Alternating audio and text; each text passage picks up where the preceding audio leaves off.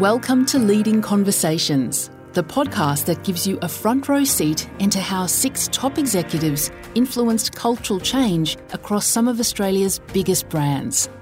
Each episode explores their leadership growth and commitment to supporting cultural transformation, a rewarding and at times challenging journey. I love the great example of the story of the janitor at NASA. You know, President Kennedy has asked the janitor during a tour of the facility what he did for NASA. And his reply was just awesome I'm helping put a man on the moon. That was incredibly empowering and a great example of how people can feel valued and connected by a common purpose. I would like to feel that anyone, anywhere in our organisation, if prompted, can say that they're part of an organisation that changes people's lives. That's Mary Campbell, CEO of TAFE Queensland. This episode takes a slightly different approach because Mary reflects on her 30 years at TAFE, sharing her insights into leadership and cultural development. And she's talking with host Lisa Alexander AM, former head coach of the Australian national netball team, the Diamonds. One of many critical insights Lisa has is understanding how to develop high performing teams. Not only did she lead a cultural revolution at the Diamonds, but along with an 81% win rate, she coached them to gold at the Glasgow Commonwealth Games and the Sydney Netball World Cup. Here's Lisa. You know, we talk a lot about process and what it takes to build teams that operate at peak performance. But there's one innate attribute a leader must have if there's any chance of achieving that goal, and that's passion because developing a strong culture within a business, big or small, means playing the long game. Sure, it's hard because it happens in increments, slowly but surely, but only if you keep at it. Mary Campbell embodies this kind of passion. She's the CEO of TAFE Queensland, overseeing a staff of about 4,000.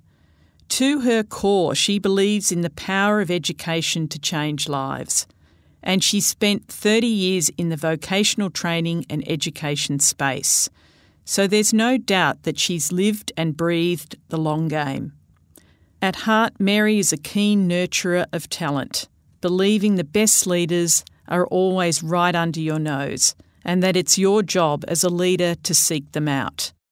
I've got to tell you, uh, 30 years has gone in a flash. So when I think about it, over the past 30 years, there's been so many changes in our sector nationally and at the state level, but our organisation's purpose is the one thing that's always remained the same.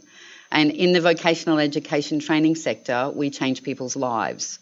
We give people skills that they need to build lifelong careers, to do extraordinary things. If you look back over time, uh, for me, our organisation has been through incredible structural change. Since 2014, uh, we've had a fully contestable market that completely changed the way we viewed our business. It resulted in the statewide amalgamation of Queensland TAFEs. We've moved from over 20 independent TAFEs into six geographic regions, all of which are now unified under one organisational umbrella across the state. That's been a huge journey for all of the people in our sector. It's been a journey of cultural, brand, and identity change, just as much as it's been a journey of operational change. And I believe it's because of our shared vision and that commitment to our common purpose that we were able to achieve it and are now operating and identifying as One TAFE Queensland. Mary, creating change in any business is difficult, but in an institution as broad as TAFE, Convincing all of the stakeholders that change is needed must have been a huge challenge. For businesses going through a similar process, what advice can you give to get people on board? That's a great question. Sometimes it's important to remember as a leader, you can lead a horse to water, but you can't make it drink. So you can have all of those change processes in play. You can have great new systems. You can have a strategic plan. You can have a vision. You can have a mission. But if you can't inspire the people to use them, then it's more than likely that some of those are going to sit in the drawer and collect dust. So for me, it's about providing a framework whereby people are free to contribute and their input is valued. So Culture, as Drucker says, always beats strategy for breakfast, but culture talks to the head, the heart, and the hands. So the challenge for any leader is to engage people in all three of those elements to affect real change. I'll give you an example. It's simply how do I behave? How do you behave? Are we problems focused or are we solutions focused? Do we show gratitude to others? Do we have the honest, genuine conversations? Change is difficult. It's not easy, you know, and you have to again sell the why we need to change. Are we giving continual feedback for improvement? If I tell you that I'm going to do something, anyone in my organisation, if I can't do it, I need to come back to that person and I need to tell them why I couldn't do it. I need to take responsibility for that. Are you walking by something and think, oh, that's somebody else's job to fix, when you could take responsibility for fixing that yourself? And I believe that our culture is always a reflection of the behaviour that we walk past.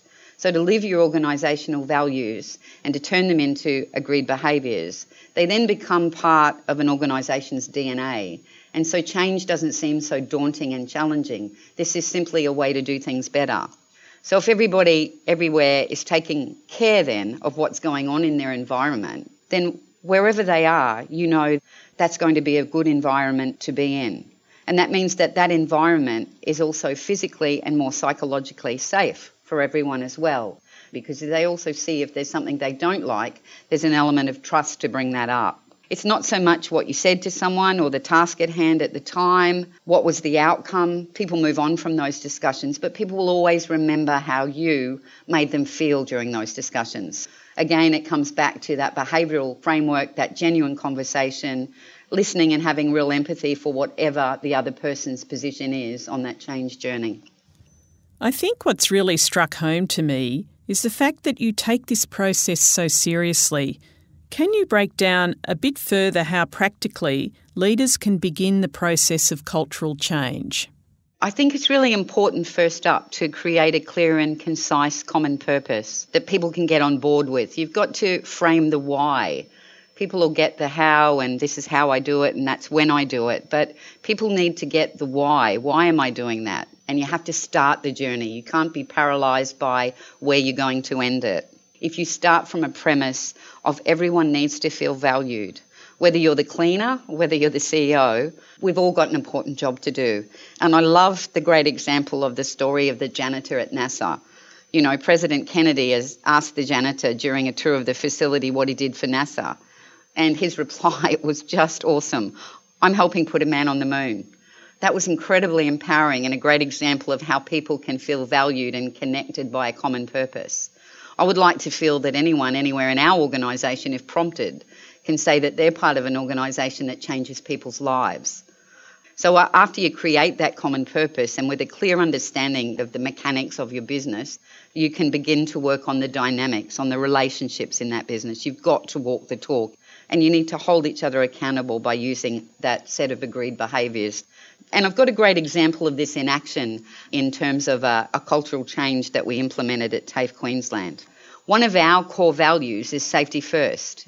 Our safety culture is something that I'm incredibly proud of. And it originates from a training incident we had many years ago. At the time, I was dealing with Queensland Rail as a client, and they had a culture that was incredibly safety focused. And I, I noticed that they started each of their meetings with a safety share. And the safety share is really a personal reflection or an experience relating to safety, not necessarily in the workplace, that somebody shares with all the participants. That concept was completely foreign to me at the time, but I really, I really loved it. And it was inspiring.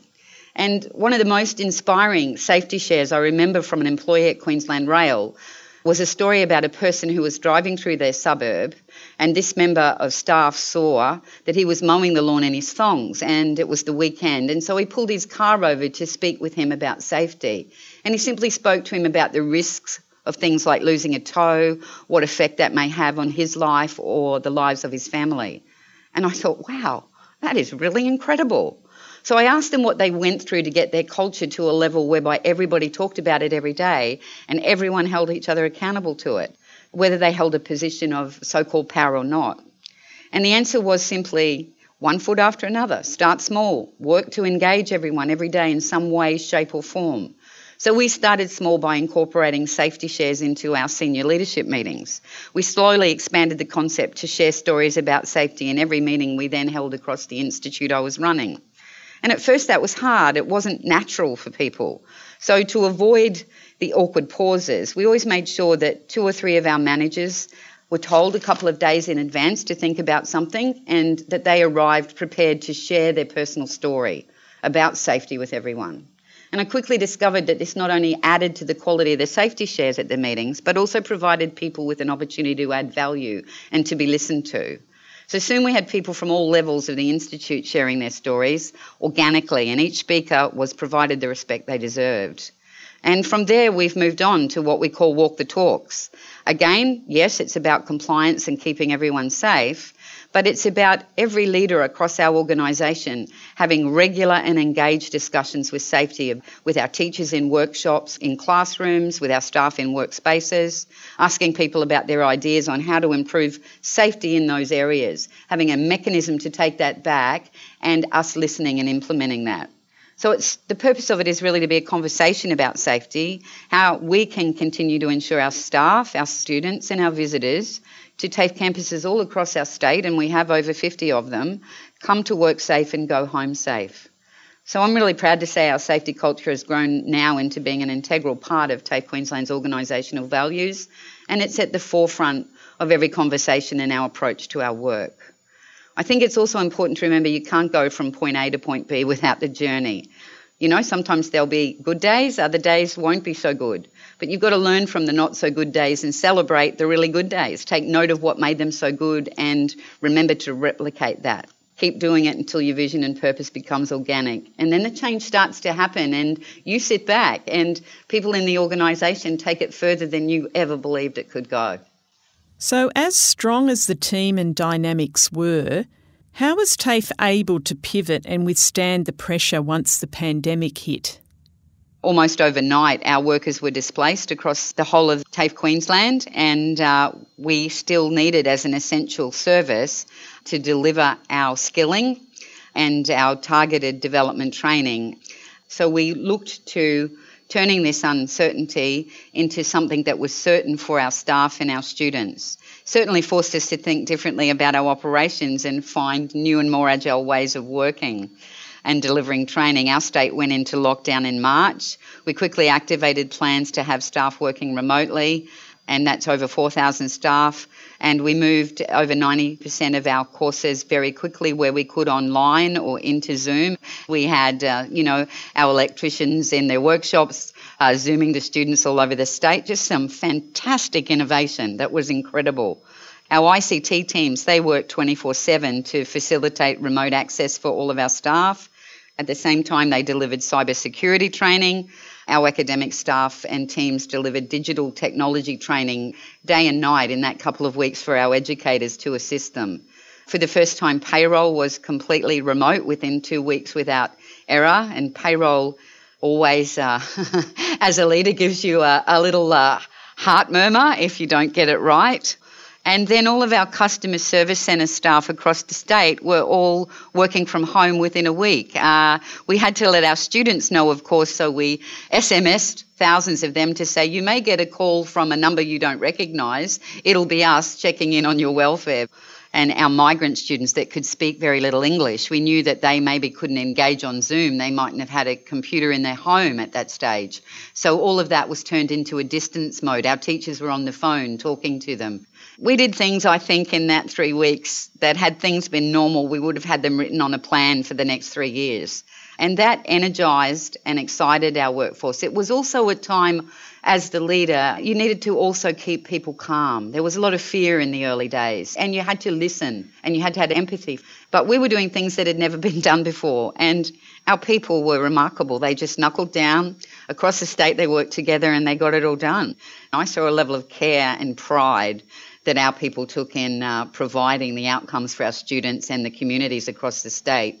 And I thought, what a great example of our common purpose in action, even under this extreme pressure. And we were, as a senior leadership team, you know, on the phone several times a day as everybody did their job. There was a whole level of trust created across this entire organisation. And I, I think social interaction is something when people did come back to work they really missed each other. So, you know, the whole gambit of human emotions has been on display, as we all know, throughout the pandemic.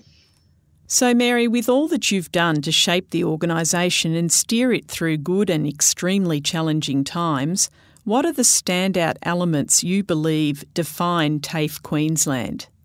I think it's everyone's hard work, Lisa. I'll preface that question, but having the ability to work together across all levels and locations in our organisation uh, has been a really important part of being able to build a successful culture. I look around and I see how connected our people are to that common purpose. I truly believe we have a culture that we can be really proud of. I'm very proud of it. And make no mistake, as I said earlier, culture is always a work in progress. But I see staff across our organisation stepping up, owning their jobs, holding themselves and each other accountable. For me, you always want to aspire to a culture whereby you say, I would be privileged to have my family and friends come to work here. That's the ultimate in culture. That's a culture that's known for trust, for treating people well, and it's a culture that people want to be part of and take ownership of. Well, thinking ahead a bit, in many years' time, I'm sure, what's the legacy you'd like to leave behind? There's a great saying I'll start this off with, and it's guided me for many years. And it's, a, again, a very simple sentence. It says, Be the leader you always wish you had. So for me at TAFE Queensland, we need those leaders everywhere, in every location and every role, and that energy and that influence. So I'm only one person in a large organisation. For me, it's about empowering our staff, and COVID 19 certainly showed trust leads to empowerment. And uh, over the last seven years now, working with leading teams, I know that strong professional relationships will grow high performance teams. As you, Lisa, I've seen it in action for many years and I've implemented the high performing teams for our emerging leaders as well. And uh, empowerment is an important word here. And that's for them to take ownership of that purpose and to understand always that they're the future leaders of the organisation. I'm a firm believer that you can lead from any chair. And that legacy, summed up by Gandhi, he says it best to me be that change you want to see in the world. So, my job is to create a legacy of leadership. We're custodians of this organisation, really briefly. It's a 138 year old organisation. We, as the leadership team at the moment, have the responsibility to hand it over to the next generation in better shape than when it was handed to us. Again, I'll say to you great leaders don't just create followers, their mission is to create leaders. So we're trying to work together to safeguard that future of TAFE Queensland and the industries that we serve. And if our organisation lives and breathes our values, those agreed behaviours that we form together, then I think we're really preparing the next generation well and the organisation's leaders to successfully continue that legacy. You know, vocational education and training, TAFE, the public provider, they underpin the skills of the economy. But not only that, the dignity of work. And having that job, giving someone the skills to get that job, then impacts on every other aspect of their life. So we're in a very privileged position and we need to treat that with the respect it deserves. That's Mary Campbell, CEO of TAFE Queensland, in conversation with host Lisa Alexander AM. Across all six episodes of the Leading Conversations podcast, You'll gain insights into how you can build high performing teams and reshape the culture of your business. And for more information, head to leadingteams.net.au. Leading Conversations is produced by Sound Cartel for leading teams. Thanks for listening.